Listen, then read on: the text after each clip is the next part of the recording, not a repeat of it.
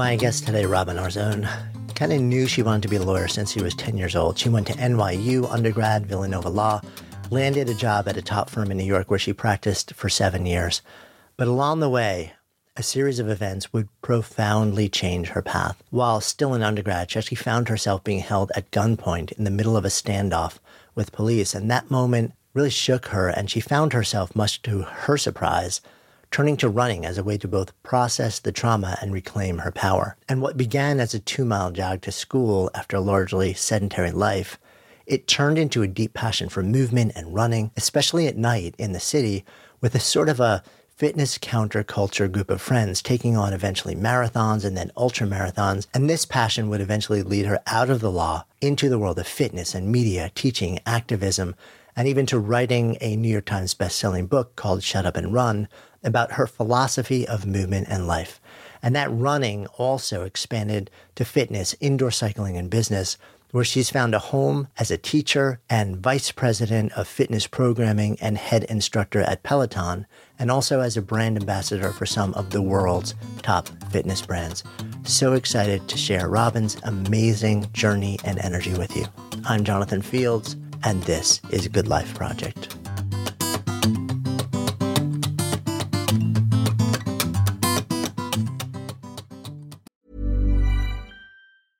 Mom deserves the best, and there's no better place to shop for Mother's Day than Whole Foods Market. They're your destination for unbeatable savings, from premium gifts to show-stopping flowers and irresistible desserts. Start by saving 33% with Prime on all body care and candles. Then get a 15-stem bunch of tulips for just $9.99 each with Prime. Round out Mom's menu with festive rosé, irresistible berry chantilly cake, and more special treats. Come celebrate Mother's Day at Whole Foods Market. Hey, it's Ryan Reynolds, and I'm here with Keith, co star of my upcoming film, If, only in theaters, May 17th. Do you want to tell people the big news?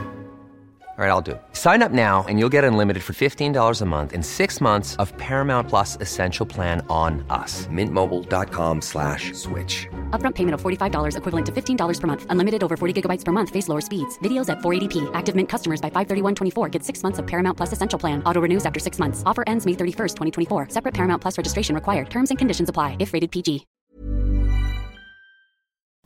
Good Life Project is brought to you by Understood Explains, a podcast that's like a beacon for parents navigating the special education system. Hosted by Juliana Urtubey, a special education expert, this season is all about individualized education plans or IEPs. Juliana breaks down complex topics like how to tell if your child needs an IEP in a way that's easy to grasp. I checked out an episode of Understood Explains about the difference between IEPs and 504 plans, and I was struck by the balance of empathy and practical advice. It's not just about understanding the system, it's about empowering parents and caregivers to advocate for their children, which is just so important. So I've known a number of people who've had to literally scramble to figure out how to advocate for their kids when the system seemed to just make it so hard to get the support that they need and deserve. So if you're a parent navigating this world or even just wondering if it's right for your family, I encourage you to give Understood Explains a listen. Search for Understood Explains in your podcast app. That's Understood Explains. It's like having a roadmap for a journey you didn't expect, making it a little less daunting.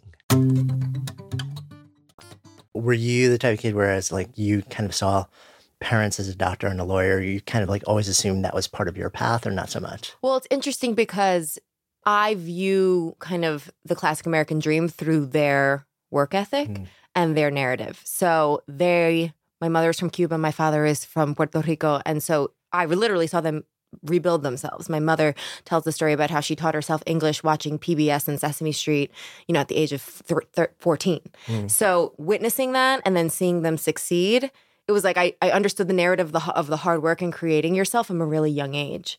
And then I just assumed like if they can do that, I can do that too. And I have I have to. You know, Yeah. you, I felt um, not pressure, pressure is the wrong word, but uh, a sense of honoring where you came from. Mm. Were they both first generation here? Yes, both first generation here.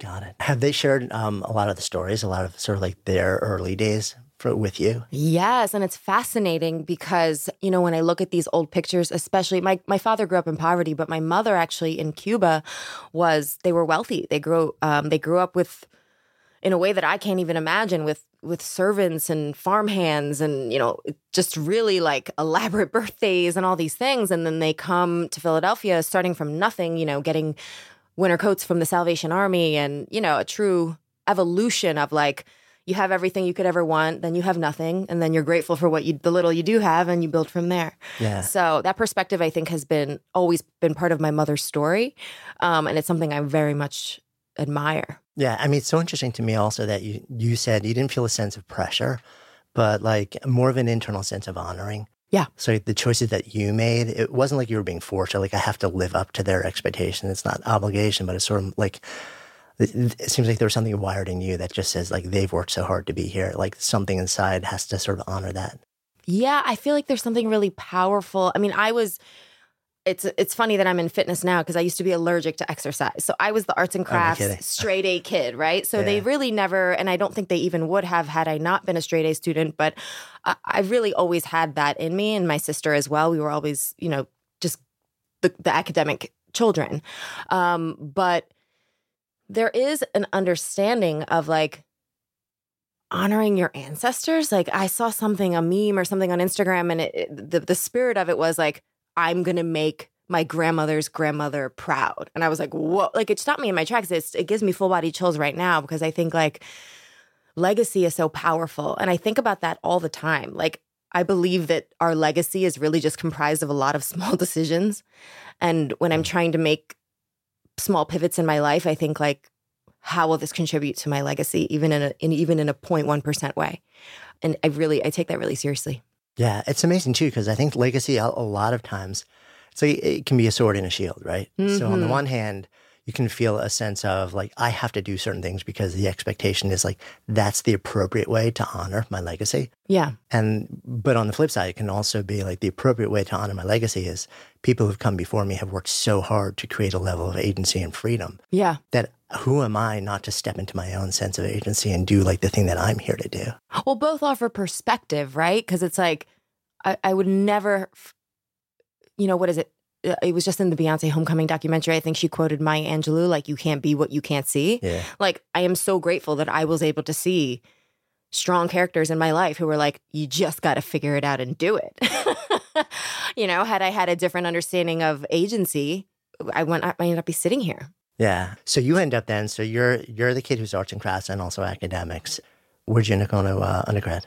So i went to nyu undergrad and what were you studying villanova law school. I was i was in gallatin so it's a school you make up your own major and it was the most amazing intellectual creative freedom i've ever had.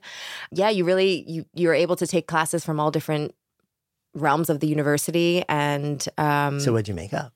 I studied the social construction of reality. That was my senior thesis. So I took classes in politics and English. I took classes in the business school. I took classes, you know, I, I knew I was going to be going to law school. And the greatest advice my father gave me at that time was study what you're interested in because you're going to learn how to be a lawyer when you're a lawyer. And they're going to teach you things in law school that are relevant to that canon, right? So do things that you're interested in. And I didn't want to be just a strict English major or econ major or politics major. I was like, shoot, if NYU has this offering, I'm going to take advantage and I'm just going to like let my creativity fly. Um, and thankfully that that's exactly what I was I was supported in that pursuit. That's amazing. So you kind of knew going into that though that you were tracking to law school. No, I knew since I was 10 years old that I wanted to go to law school. What happened at ten? I think so. Honestly, I remember watching my dad grade. He was a part time professor at Temple University Law School at the time, um, teaching real estate. And I remember this is back when law students still had exams in blue books. I'm raising my hand. I filled out. I wrote so many blue books. so he, um, he, I remember him grading the exams in blue books. And I remember being fascinated by like, how do you fill all those pages with a thought, you know? And at 10, I was like, am I ever going to have that many thoughts? You know, so I think it was just this understanding of like, that's a challenge. I think I could be up for that challenge. And I just always had it in my head that I would be a lawyer. Ah, that's amazing. So you end up going to um, NYU, but before you head to Nova, I guess it was your senior year at NYU where um, yes, approaching my senior year. yeah, where um, you got involved in something that was pretty horrifying in these Yeah. Yeah, I was I was out with friends and in walks into the wine bar we were at on a, it was like a ball amazing Friday night in New York City. The weather is is good. Like people get out of work early. Like there's just such a vibe in New York City in the summer. Um, and then unexpectedly, a man walks in with a gun and proceeds to hold the entire bar hostage. I mean, it really was like as many times as I've told this story. When I look at the mental movie in my head, it's it's in slow motion. Mm. So when I replay this it's in slow motion and I can literally see him walking in and brandishing the gun and grabbing me by my hair. I mean, I had clumps of hair ripped out from my head because he grabbed me so forcefully. And it was in this two hour period that I had an acute understanding of my own, um, like the inner transcript of my own inner monologue or the transcript of my inner monologue, as well as, again, agency. Yeah. What? So he comes in. He's brandishing a gun. He grabs you. I was happened to be sitting at the stool closest to the entrance, and it's it's it's still there in the East Village. And he he grabbed me and he said, "People are going to be leaving in body bags." That I mean, I was like, okay, this is. I I, I always refer to it as time slowing down. Like really, like I think um, oftentimes when we experience trauma, we remember it in a myriad of ways. But um, for me, it's almost like w- when you're in a car and you have a fender bender. Like even those things I remember in slow motion. And this is like obviously one of the most transformative, if not the most transformative things in my life.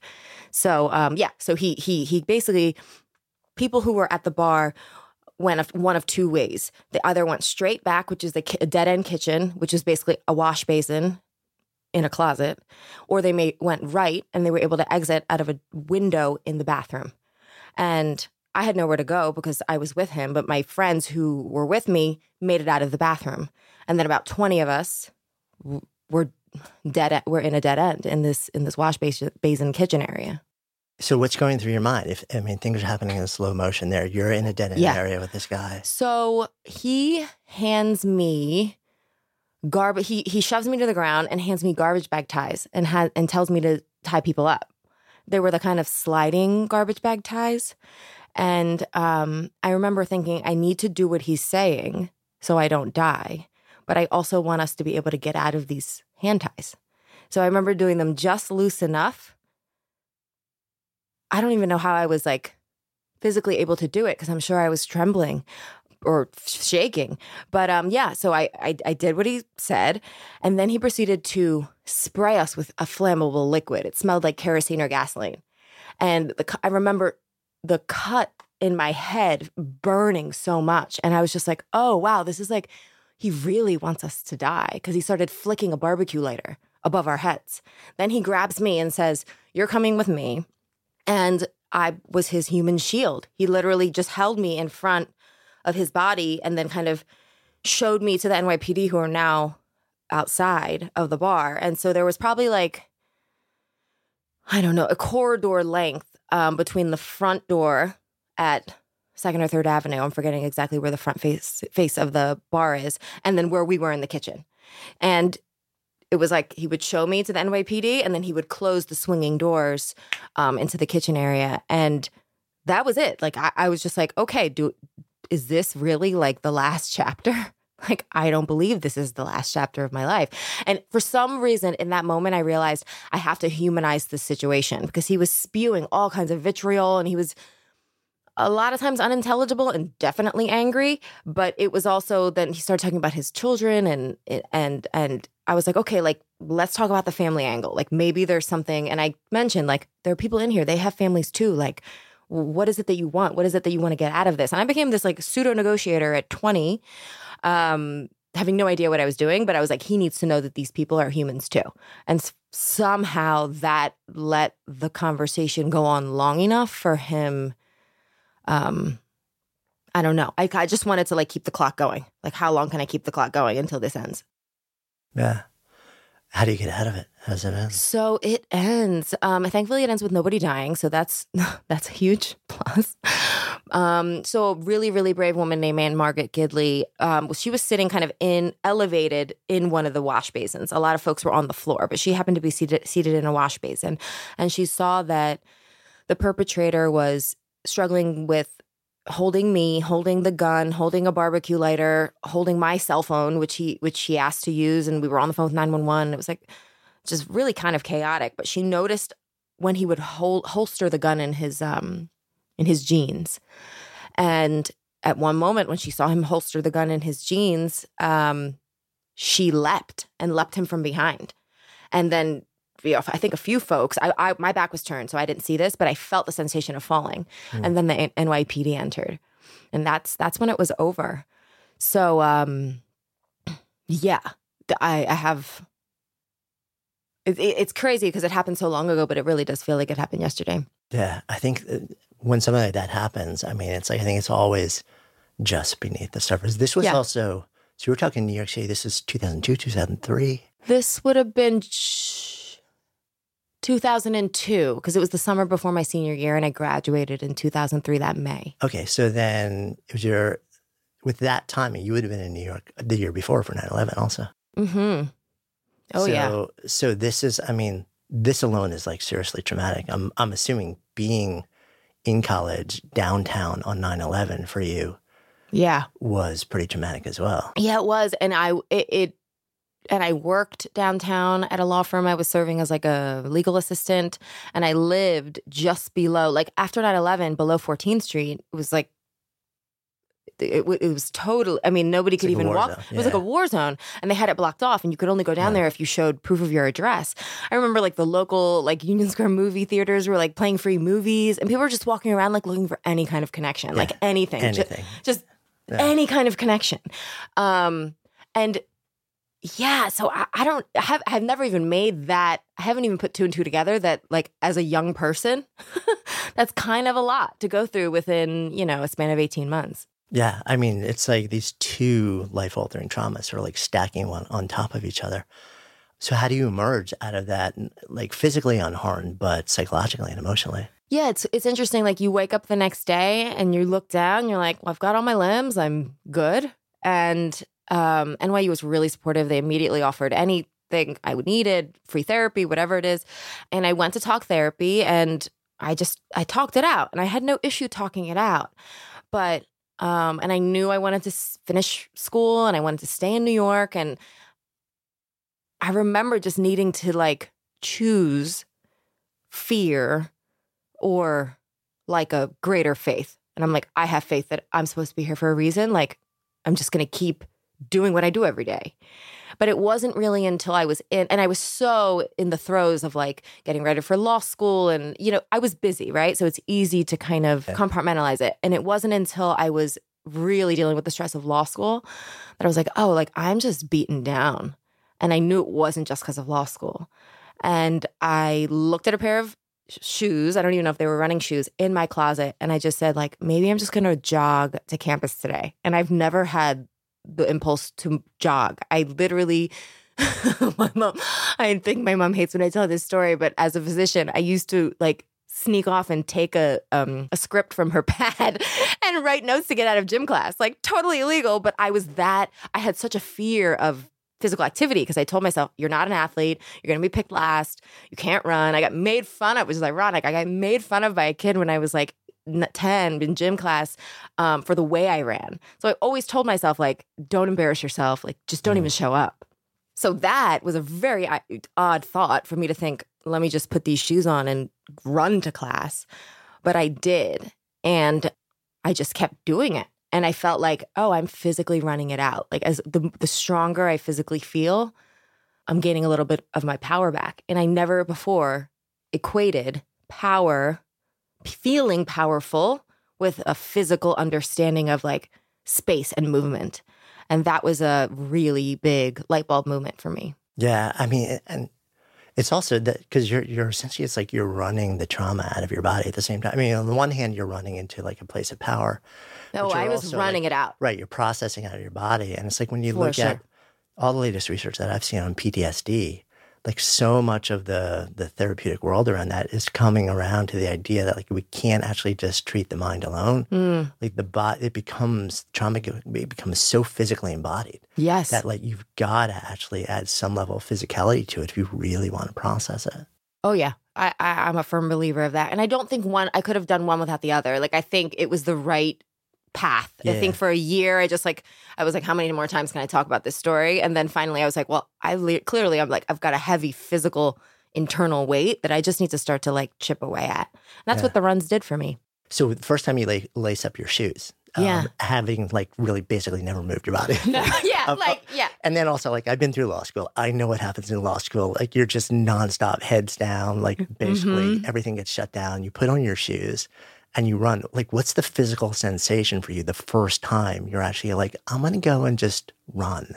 Um, I'm pretty sure it was like horrible. Right. I I'm think it was pretty, pretty- you know, that's hard. but you know, it was out of necessity. And I think that's why, first of all, in terms of time management, I'm like, well, I could drive two miles or I could just try to jog it. Right.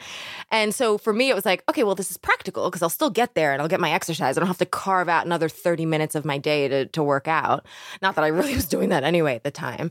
It was out of necessity because I was like, all right, well, I don't have a car. And this is like really before like apps and Ubers and you could just hail like you know I was this was in the suburbs that I grew I went to Villanova so this was Bryn Mawr Pennsylvania like the, you Yeah. you don't there's trains and stuff but like it wasn't really that easy to get around if you didn't have a car and um, so yeah there was a practical element like well I've made it halfway I better I better get to class That's too funny. Did you have books like in the bag with you? I would leave my books um, so I would either uh, leave my books in the locker or have a friend take them Yeah. So you start doing this. I mean, after the first time, did you know after that very first time that something had switched for you? Or was it just like you did it once, whatever, and then for some reason you kept going back to it? I think it was. Um, I remember depositing a check at the bank and seeing a flyer for a 10k that happened to be the next morning. I didn't know what 10 how, how far 10k was, and again, I didn't have a smartphone, so I wasn't like. I was like 10k, I don't know, whatever that is, I'll do it. Um, so I didn't look up the distance and mileage, and not. I don't even think I would have understood in mileage like what that even feels like because you don't know what it feels like to run 6.1 miles until you do it. And I did it, and it was really tough, and I vowed that it would never be that tough again. So that was like kind of then I had a goal anchored to the to the experience. Then I was like, okay, now I know I can physically do this. There's a distance and a time element. How can I play with that to make it it can maintain this momentum? Hey, it's Ryan Reynolds, and I'm here with Keith, co star of my upcoming film, If, only in theaters, May 17th. Do you want to tell people the big news? All right, I'll do it. Sign up now and you'll get unlimited for $15 a month in six months of Paramount Plus Essential Plan on us. Mintmobile.com slash switch. Upfront payment of $45 equivalent to $15 per month. Unlimited over 40 gigabytes per month. Face lower speeds. Videos at 480p. Active Mint customers by 531.24 get six months of Paramount Plus Essential Plan. Auto renews after six months. Offer ends May 31st, 2024. Separate Paramount Plus registration required. Terms and conditions apply if rated PG. Life is full of what ifs. Some awesome, like what if AI could fold your laundry? And some, well, less awesome, like what if you have unexpected medical costs? United Healthcare can help get you covered with Health Protector Guard fixed indemnity insurance plans. They supplement your primary plan to help you manage out of pocket costs. No deductibles, no enrollment periods, and especially no more what ifs. Visit uh1.com to find the Health Protector Guard plan for you. Good Life Project is sponsored by NetSuite. So I remember when our businesses were just starting to really scale. It was amazing and also added complexity and stress. And the things that I used to do in hours were taking days, too many spreadsheets, too many systems, no single source of truth. That sounds familiar, you should know these numbers 37,000. 25 and 1. 37,000 businesses have upgraded to NetSuite by Oracle. 25. NetSuite turns 25 this year. That's 25 years of helping businesses do more with less, close their books in days, not weeks, and drive down costs. And one, because your business is one of a kind. So you get a customized solution for all of your key performance indicators in one efficient system with one source of truth, manage risk, get reliable forecasts, and improve margins. Everything you need to grow all in one place. And right now, download NetSuite's popular KPI checklist designed to give you consistently excellent performance absolutely free at netsuite.com slash goodlife. That's netsuite.com slash goodlife to get your own KPI checklist. netsuite.com slash goodlife.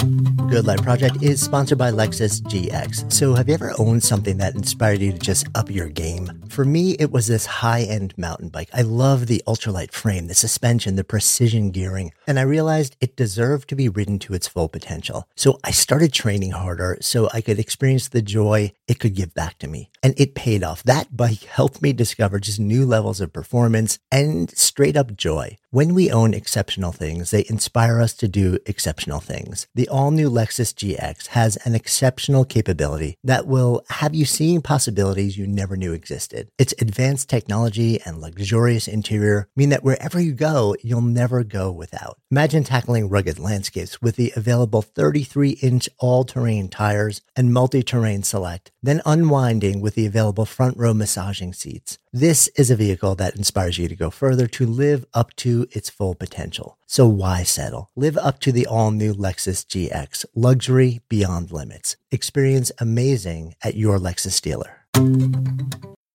So you made the vow, uh, it, uh, it's never going to be this hard again. A lot of people will do that and they make the vow, I'm never going to do this again. so, Yeah. Like, so my curiosity is like, what happens in your mind that's so different than other people's minds that makes you say, huh, like, that was really hard. It didn't feel good, but it's going to happen again and it can't feel the same way. Instead of, okay, check that box. That was brutal. Never again. Yeah, that's so interesting. I think um, I really associate discomfort with pride. Huh. Um, What's that from?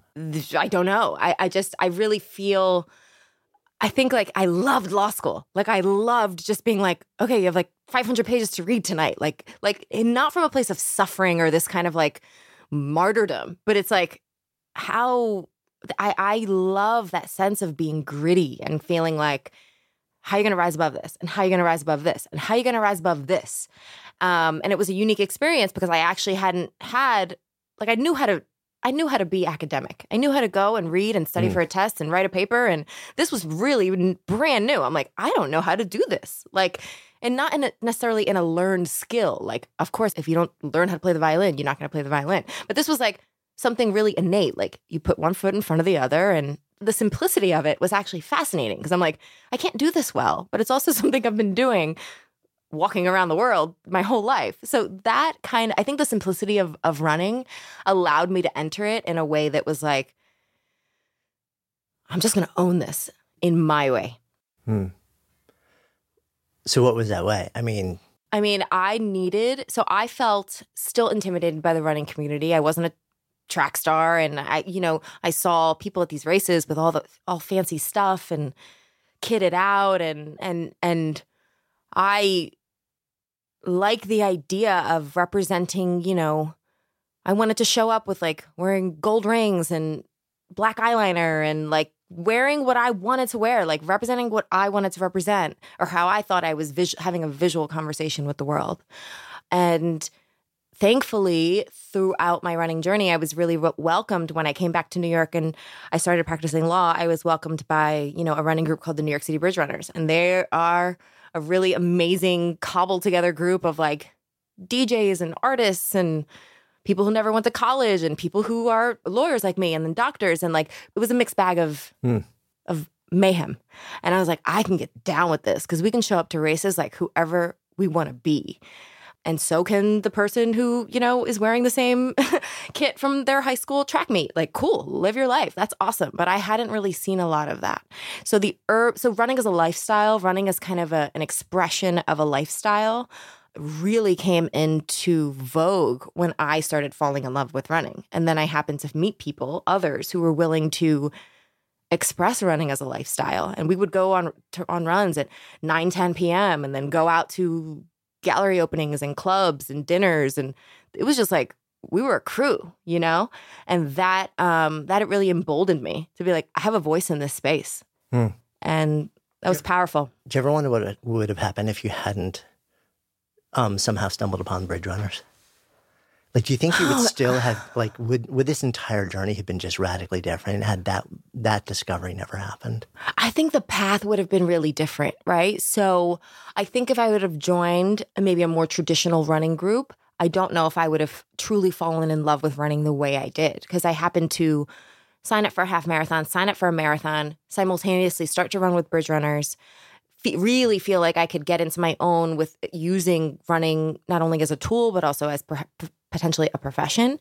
Um, so I know that I would have been in fitness anyway, but I don't know what I, I'm certain that the path would not have been what it has been, which is primarily running, then writing a book, and then you know ending up with cycling and Peloton. Yeah, I mean, because you like the phrase "running as a lifestyle" is is really interesting because that's been around in a lot of different ways for a long time. Mm. But it's like I think I often wonder that if you don't find like part of the lifestyle is the culture of like that you share with other Yes. people who are doing the similar thing. And if the huge part of the existing culture when you step into something new like that isn't something that vibes with you, Yeah. it's like you have two choices, well, three choices either quit or just do it solo, assimilate into that culture, or find or create your own group where so it's not just you always running in isolation. It's it's you like, okay, so there are people like me in this space who we can actually create like a family around and we Yeah. can we can share the love of running and also all the other, you know, sort of like cultural identifiers and things that are meaningful to us Mm-hmm. about the way we want to live in the context of running and also like broader life. And it's like the, I feel like a lot of times it's that is as important as the actual exercise modality in what keeps you in it. Oh yeah, the the the like I mean I think I know community is the linchpin to most movements. Um and certainly like no pun intended actual movement like if you can find a community you feel proud of, you're much more likely to keep coming back. Yeah. So you end up um, coming back to New York. You discover Bridgewater. At the same time, you're starting your law career, Mhm. right? New York City, not the easiest place in the world to practice law. I practiced here also. um, and you end up in a giant firm also, Mhm. Which you know the reputation for a lot of big firms in New York is essentially, okay, welcome to the firm. Here's a giant paycheck. We'll take your life. Mm. Yeah. What was your experience working? I worked my ass off. But you know, I knew that going into it. I didn't and thankfully like I was a young person. I don't didn't have kids, still don't have kids. You know, I was single. Like I I was like I'm going all in. And I actually have extremely there were lots of tough moments, but I the when I look at when I look back at that part of my story arc, I actually have really fond memories of the law firm.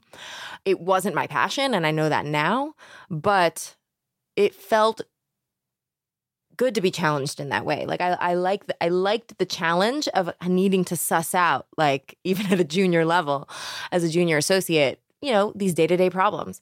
And it was during subprime, and I was working on a lot of SEC cases, and like. I- mean, it's just like it's so, so hysterical because I went to law school, so I didn't have to do math, and every day I was speaking with like forensic accountants. I'm like, what is happening? But um, yeah, I mean, I, I left as a rising I think a rising seventh year. So, and I was a summer associate also at the same law firm, Paul Hastings.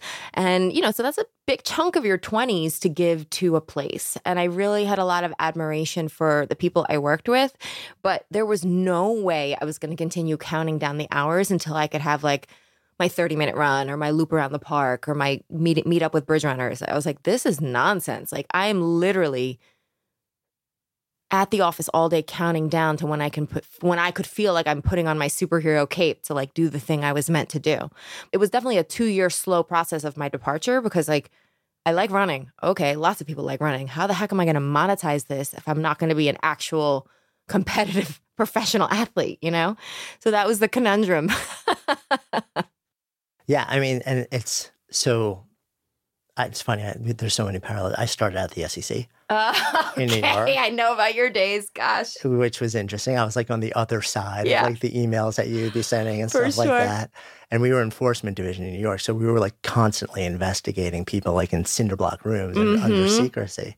And then I went to a large firm in Midtown doing securities work and had a similar Jones. I realized that I was physically kind of dying inside. Mm. And I, I, for me, like the wake up call was I ended up emergency surgery when my immune system shut down and Oh my um, gosh. things weren't good. And thankfully, everything was fine. So I had a faster transition after that because my body was literally rejecting my career. Mm. But for me, also, I was a kid who was deeply fascinated with movement, and I was a gymnast for the first half of my life. So one of the things that I, and this is my curiosity with you, I kind of knew, like once I decided, okay, so I'm out. I also knew, okay, I've invested a lot of money, a lot of time in this. I have mm-hmm. this powerful, prestigious job, a- an insane paycheck, you know, for somebody that was my age back then. And stepping away from that, you know, there was a lot of internal judgment, and I knew I was about to get hit with a lot of external judgment too, especially to step into the world of quote fitness, mm. where I think a lot of people in the professional world, they're like, you cannot do like you're you have what everyone wants. Why would you ever do that? Did you have those sort of like inner dialogues like when you were during that, that two year window, or were you just like, nah, this is gonna happen? You know, it's interesting. Um, and I get that question a lot. And I think I just had myopic vision for figuring it out. So there were practical elements, right? So like I lived in a walk up my entire law career. I lived below my means. I didn't want anything fancy. I didn't want to be saddled with a mortgage I couldn't afford. I didn't, I was just like, I'm to save, you know, live. I traveled a lot, you know, I lived, but I was like, I'm to make sure that I don't have to be at this job um, without having to ask for any support from my parents, which I never did. Um, and so there was a practical element of like, how are you going to pay your bills? How are you going to pay your rent? How are you going to live? Cool. So once I felt like I had that sorted en- enough, a little bit of runway, I took a leave of absence and I kind of started dabbling. But the the external pressures, I think thankfully I was surrounded by people who were doing really unconventional things. Like mm-hmm. when you're going on runs with graffiti artists and, you know, occasional drug dealers and you know what I mean? Like th- these are people who are just like living on their terms and good people, kind people. But like they're doing their thing. And when you see that, it's almost like you can't be what you can't see. When you see somebody running literally to the beat of their own drum, you're like, how can I pave my own way? And thankfully, my family was really supportive. They always, first of all, like, you can't really, I'm not really one to receive a no very well. So I'm just going to keep doing it, you know? Um, and my family really trusted my instincts and my preparedness. But the, um, yeah, there was definitely a, a question mark of like, you're, you're doing what? You're going to go do like, I don't get it. Are you a blogger? Like, what do you do? You know? And a lot of those people aren't in my life anymore. And some of them now are on the other side of the screen when I'm teaching at Peloton. And I'm just Right. like, hey, nice to see you again. Right, right. No, that's awesome. Um, my first step out was a, as a personal trainer, Yeah. learning the fitness industry because I knew I wanted to be an entrepreneur. I wanted I wanted to know the the the industry and find out what was broke and how to fix it. And the big concern for me was like I remember literally like running around Central Park with clients, mm. and I'm like, what if one of my old, you know, like zillionaire clients Right. from the law firm sees me in tights and a ripped up old t-shirt, like stretching a client on the grass in Central Park, and I was like, okay, so there was like there was just an ego thing that I had to kind of work through. But what I'm, what's fascinating about you is like it seems like you constantly put yourself in scenarios where you are presented with the hard path and the easy path. Mm-hmm. And whereas a lot of people be like, uh, I'm okay with the easy path. You look at the hard path and you're like, oh, I like hard.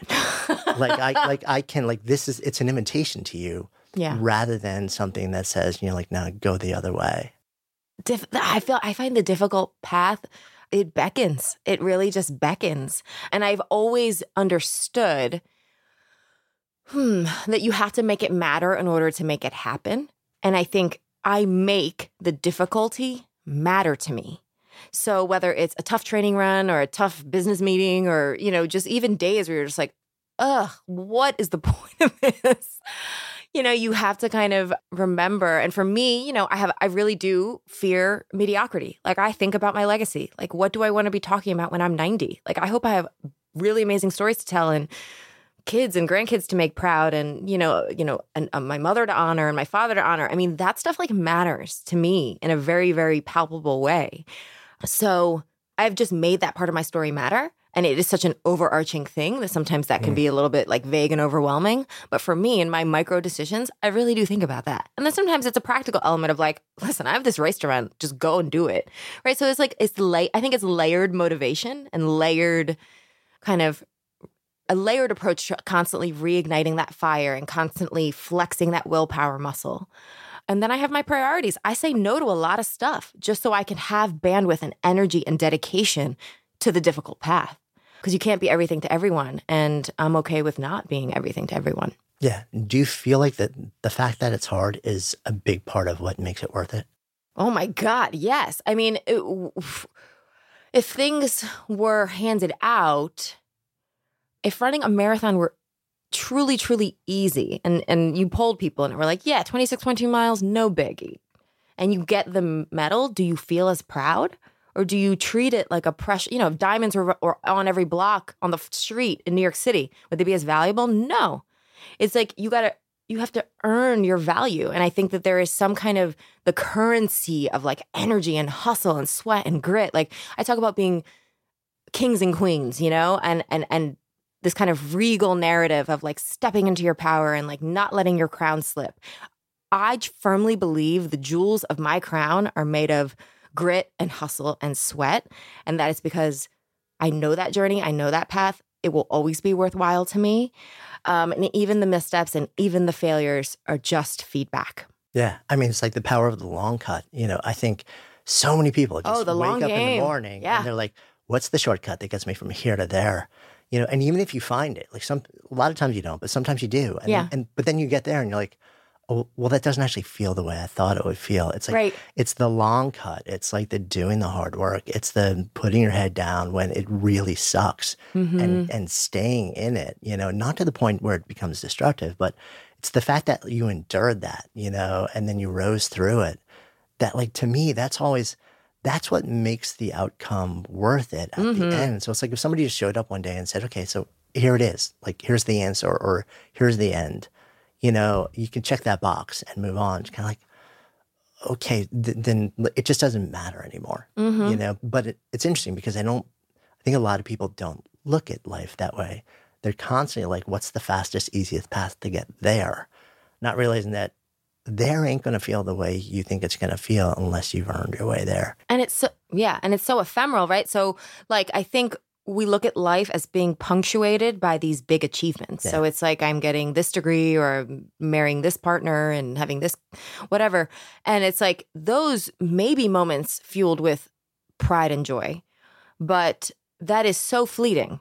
When you can start to find those little moments in the glimmers of all the everyday mundane stuff in the process, that's when you truly will achieve that oh that that frequency. Like i just look at it like a like a radio frequency. Like how can you tune into that a little bit every day? Because it's really like you get your degree how, how many people are still riding high from their college graduation day? Like no you don't even think about it anymore. You know what i mean? So these are just right. moments. Although i gotta say in the law yeah. like, like so many people point back to like whether they made law review. Oh, like gosh, 20 yes, years ago. Yes. It's like top thing on the resume. it's a very, very strange, odd, weird thing. Um, so you get to a point where um, you're like, okay, I'm at the end of my two years. I'm done. I'm out. Movement, exercise, fitness. Seven years. Seven years. Yeah. Right. But then there's like the two year oh, right, window two where years. you're kind mm-hmm. of thinking, okay, so how do I how do I make this transition? What's the first step out for you? What do you actually do? So I I kind of put one toe out or one foot out. I took a three month leave of absence, Cool. um, unpaid, but I was still kind of on on the books and still had my health insurance, which was a big deal at the time.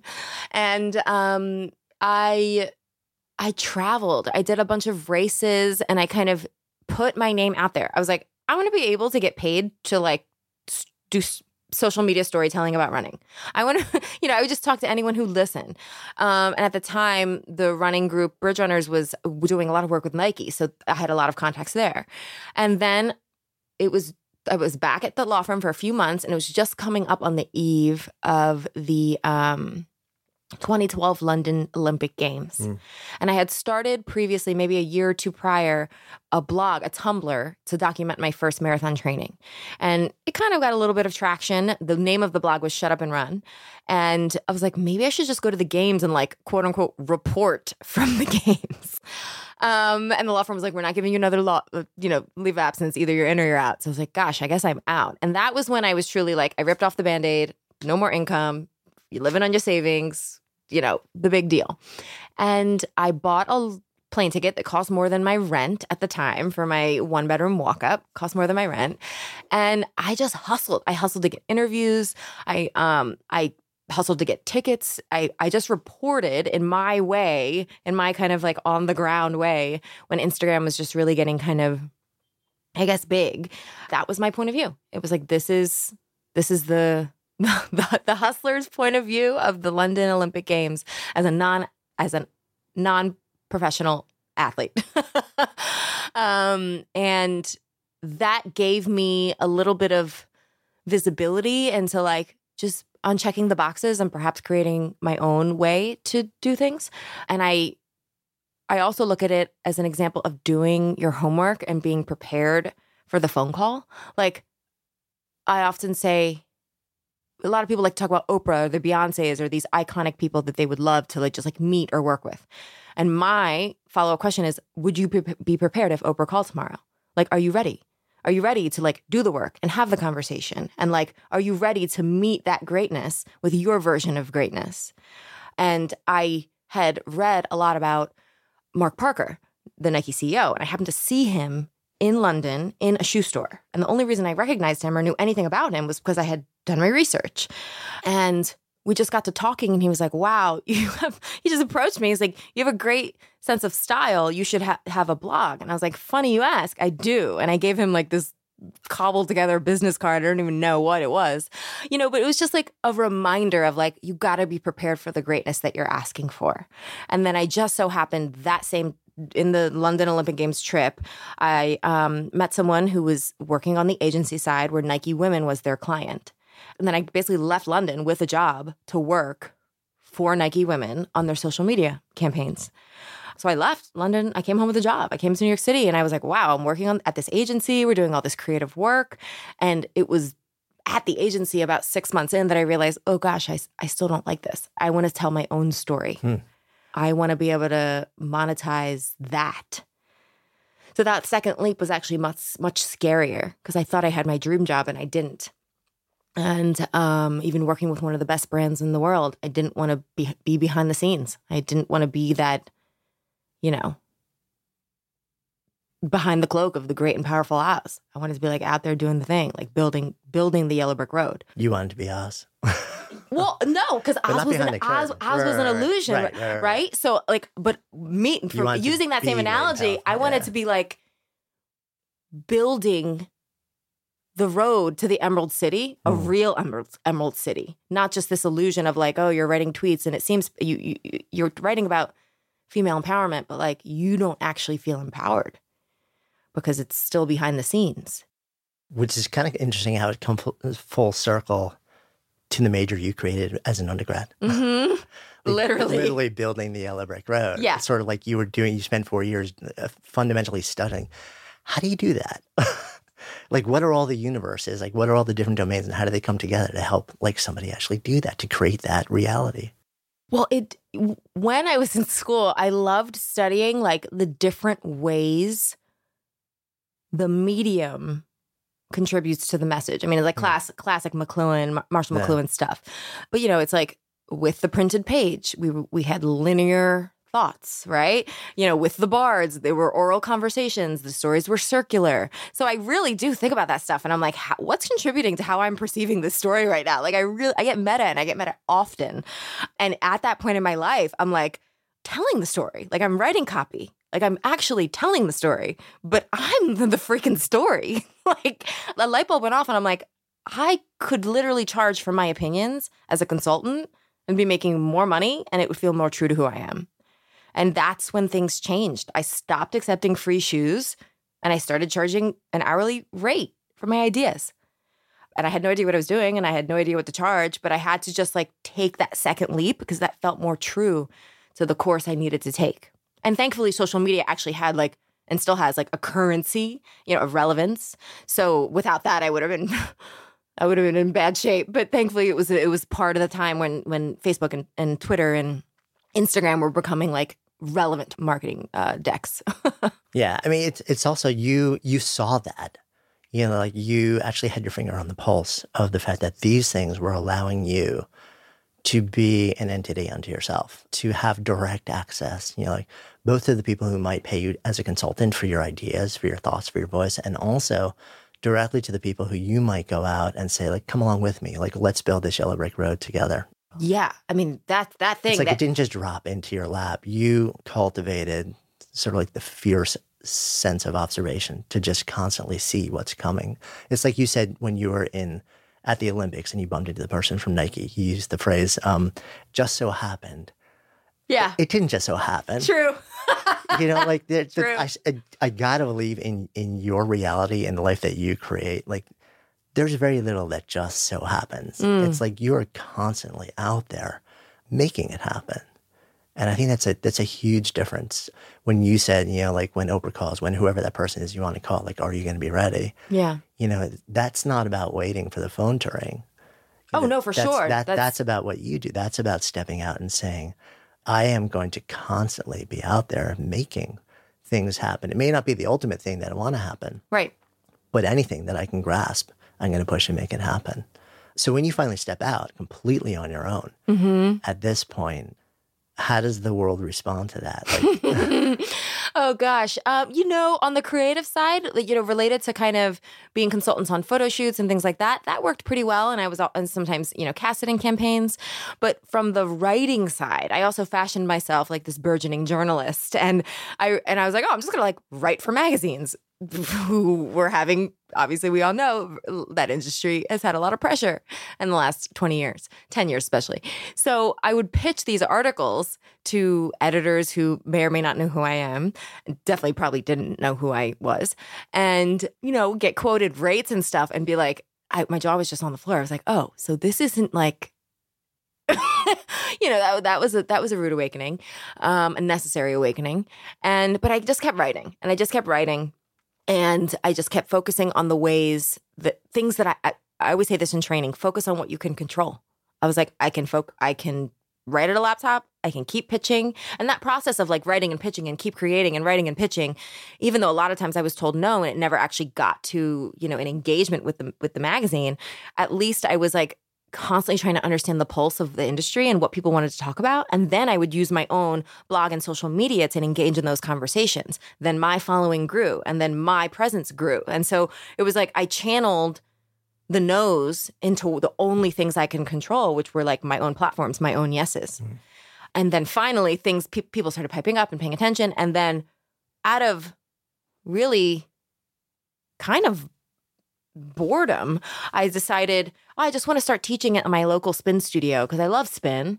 And I, I had already my certification from when I was a lawyer because I just wanted to geek out on like the science of, you know, the, the the conditioning of it, the science of conditioning. And that just really started because I was like, I have gaps in my day. This doesn't make sense. Like, let me just keep doing it because it wasn't necessarily that it was very lucrative. I, I just wanted to do it. And thankfully that the people there, I didn't know how to teach. I couldn't read I couldn't listen to beats. Like there was when people under like my friends remind me of that time in my life when I was trying to learn how to be a spin instructor.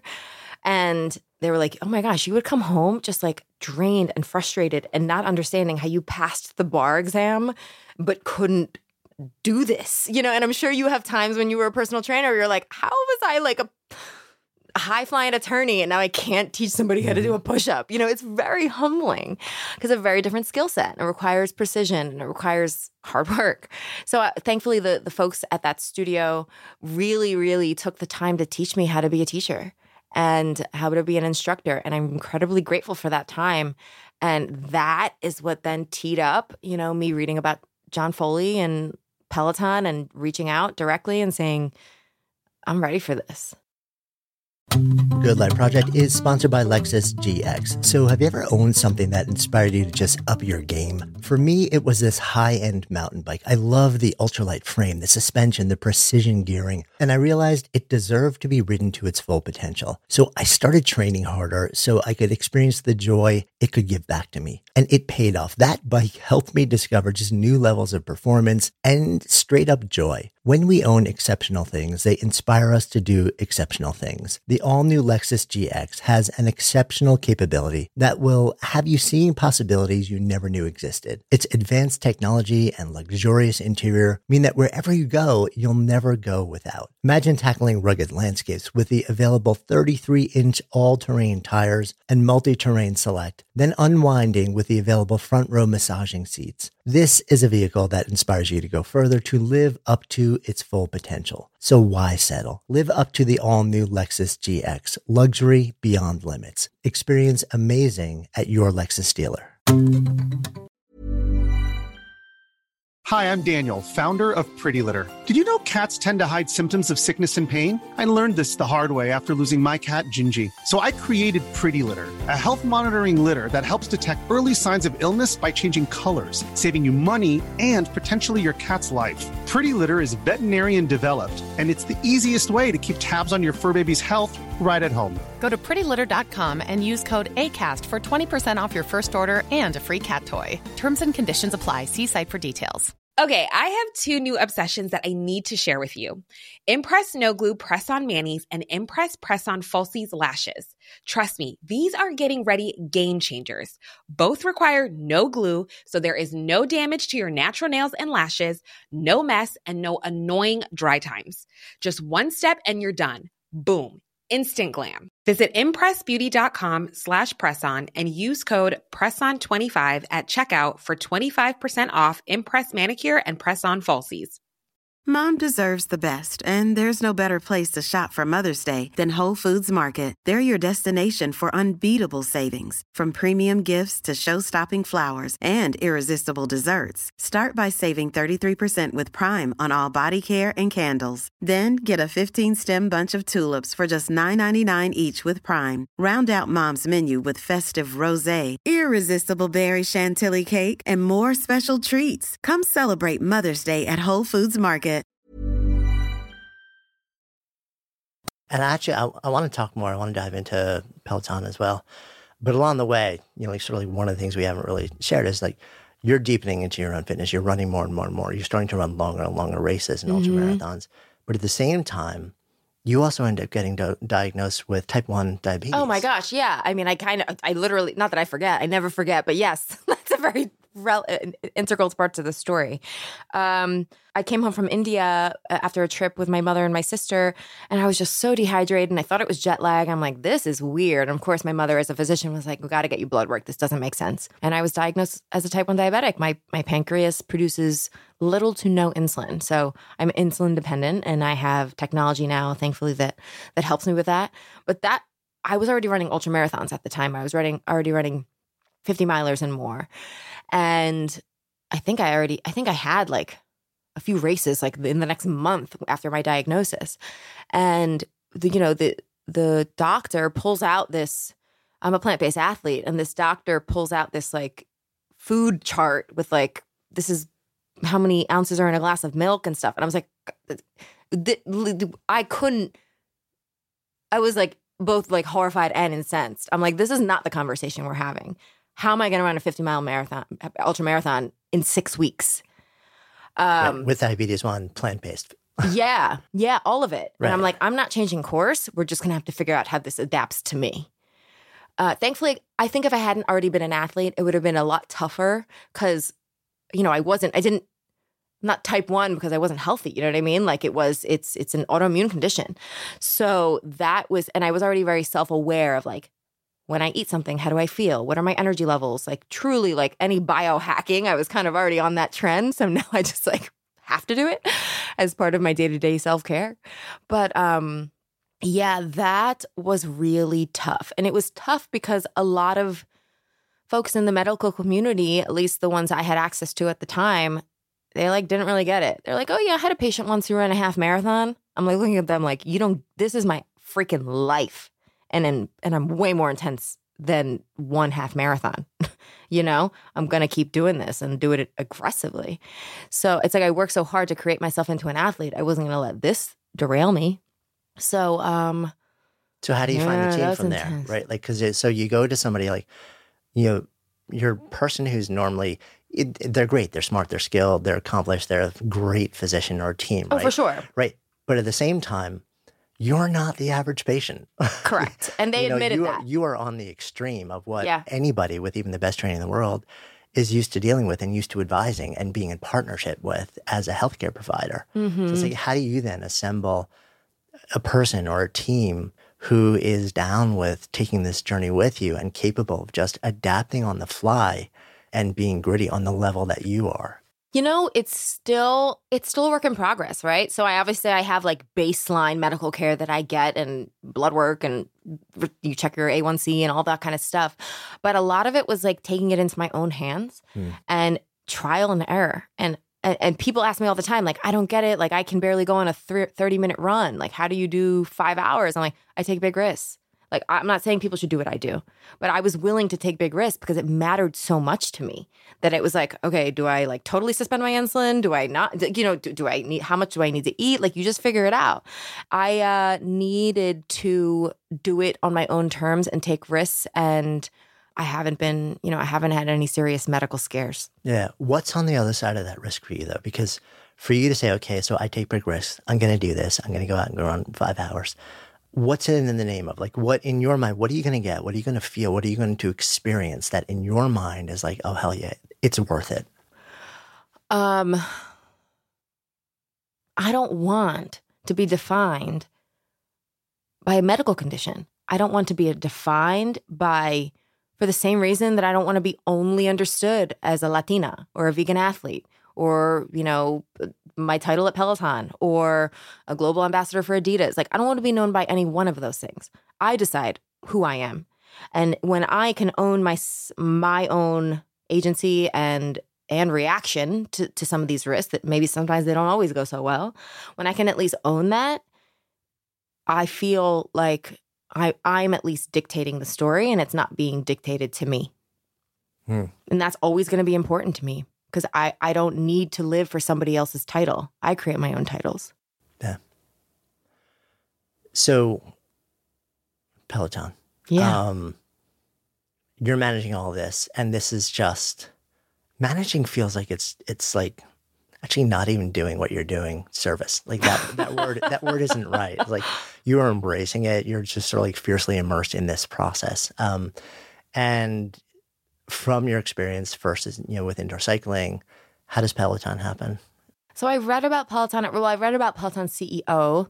First, we should probably explain what Peloton yeah, is. Yeah. So Peloton is a is a company that offers fitness products, a bike, a tread, and a digital app that offers content married with the hardware where you have live cycling tread or strength classes, yoga classes, meditation that you can access right from the comfort of your living room or at the at the reach of your phone.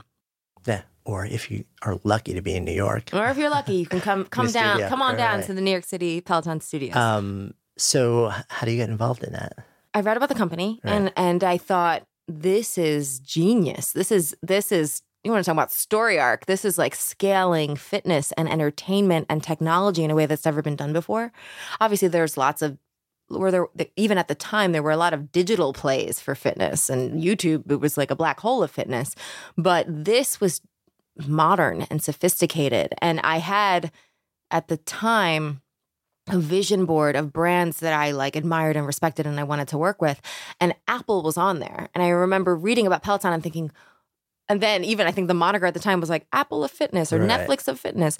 Um, and we've well exceeded that in terms of a definition. That's kind of one note. But at the time, it was pretty accurate. And I thought, oh, maybe there's synergy here. So I at the we weren't. This is before the studios were even built. We were filming the the first bikes weren't even in homes yet. Like this oh, was no really nascent. So when was this then? So this five would have years ago, or? been five years ago. Yeah, yeah, just over five and a half years ago. Okay. So I started the company five five years ago, February. Right. So you were there like in the really really early days then. Yeah, I mean not as early, not as early as the co-founders, right, right. but like yes, like this is after like the after the, they got some money. Right. the bikes are being built, and now it's the time to to hire the talent. So I was I think that's third instructor hired at the company.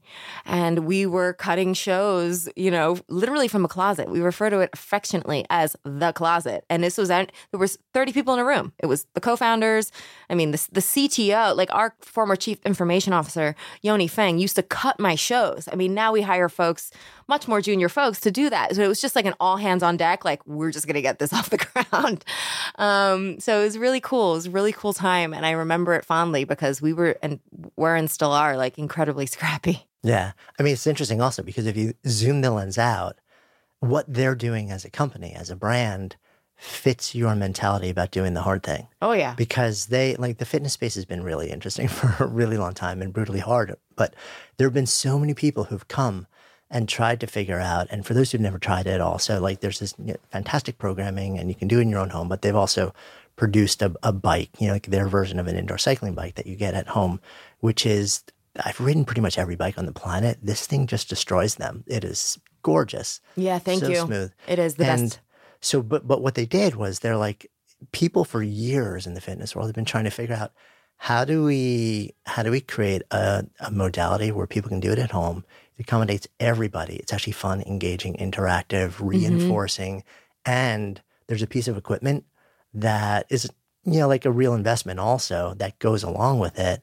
People have been trying to figure out to crack that nut for a long time, and nobody's been able to. Mm-hmm. And it's always been considered in the industry super hard. And then Peloton comes along, and they're like, "We're going to crack that nut," you know. And and it's almost like knowing that nobody's been able to do it yet. People have been trying for years, but if you can, you know, like this is like the definition of blue ocean, right? You'll, Yeah. you'll own that for a window of time. And it's interesting to me that you were attracted to that brand.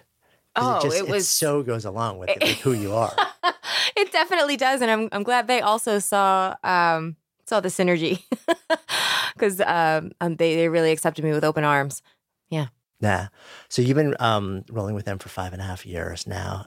You wrote a book also, I did. Yeah, Right. during this time I wrote a book. right? Just just because you know, sometime I got like free time, just hanging out, totally bored, nothing Oh, else going on. I think I'll write it because how hard could that be, right? um, Yeah. Which also takes the name up, I guess, the original blog, right? Yes, Shut it up does. and run. Mm-hmm. right? So why this? Like with everything else that you have going on, right? With your fierce commitment also to movement, to being out there, to being super active, and especially like, um, so I'm a writer. I'm a couple of books in also. It is a notoriously, Oh yeah. You know, like sedentary pursuit for a fixed window of time. Mm-hmm. Why that? Like, wh- where does that fold into your master plan? Well, you know, I when I left law, I did an honest assessment of my skill sets, and I'm like, I know how to write, I know how to speak, I know how to engage people, I know how to lead, and I always wanted to find ways to still honor that because that was one of the those were the things I loved about being a lawyer was where I actually loved writing briefs and stuff, even if the topic was a little mundane. So when I was appro I was approached by an agent, like, hey, would you consider putting together a book proposal? Maybe let's see if anybody bites.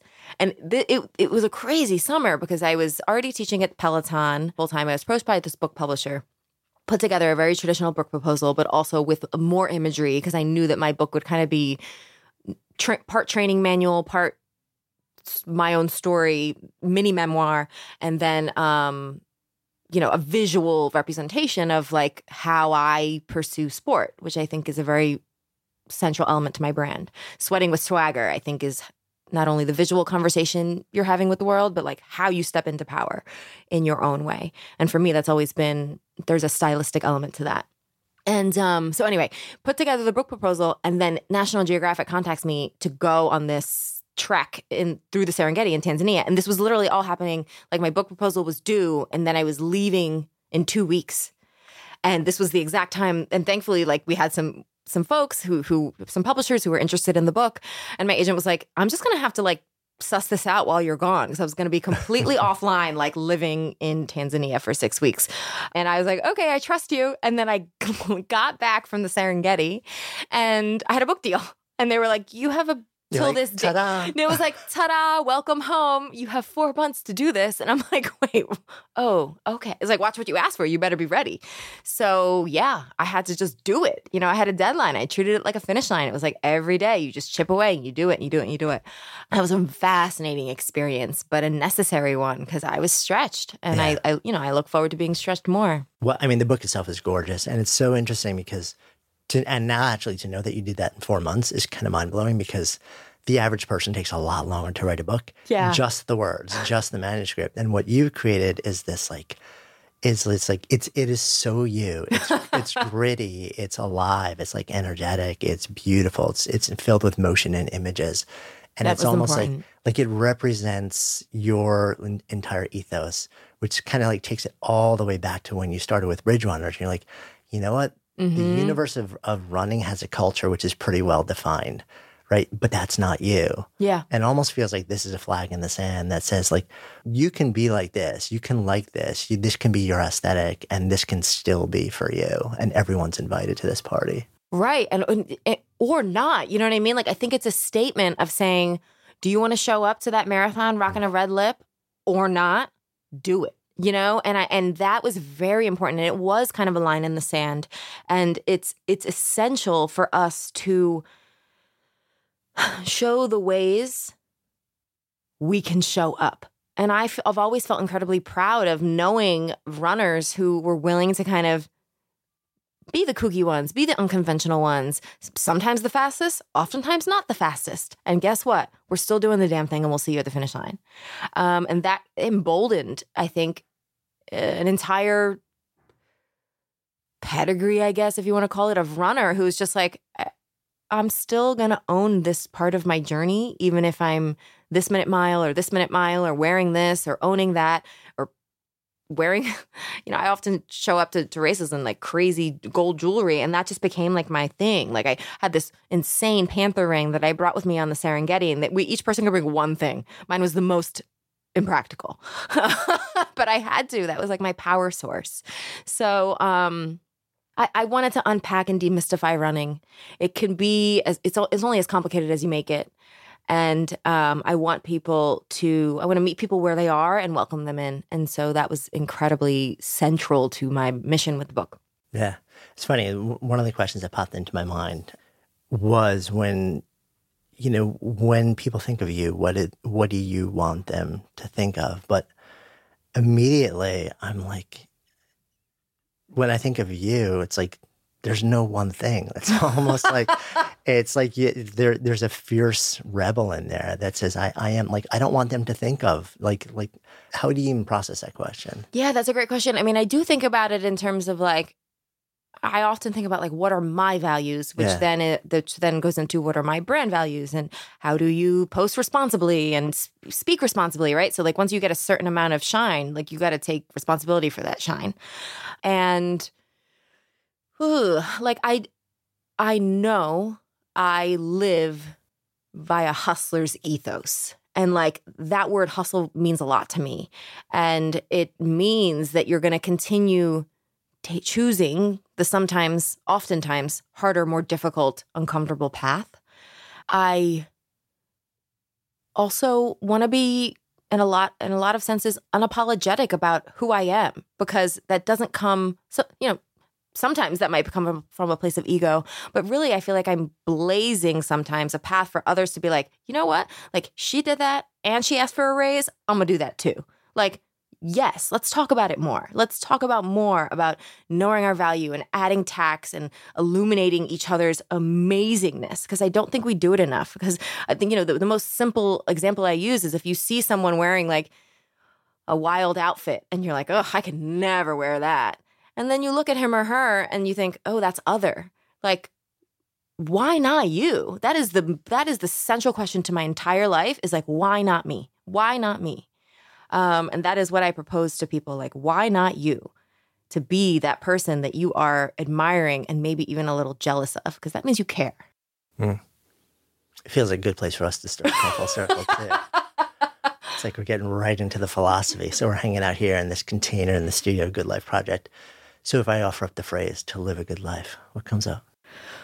Ooh, to live a good life is to tell stories in your final years that you're incredibly proud of. Hmm. Thank you.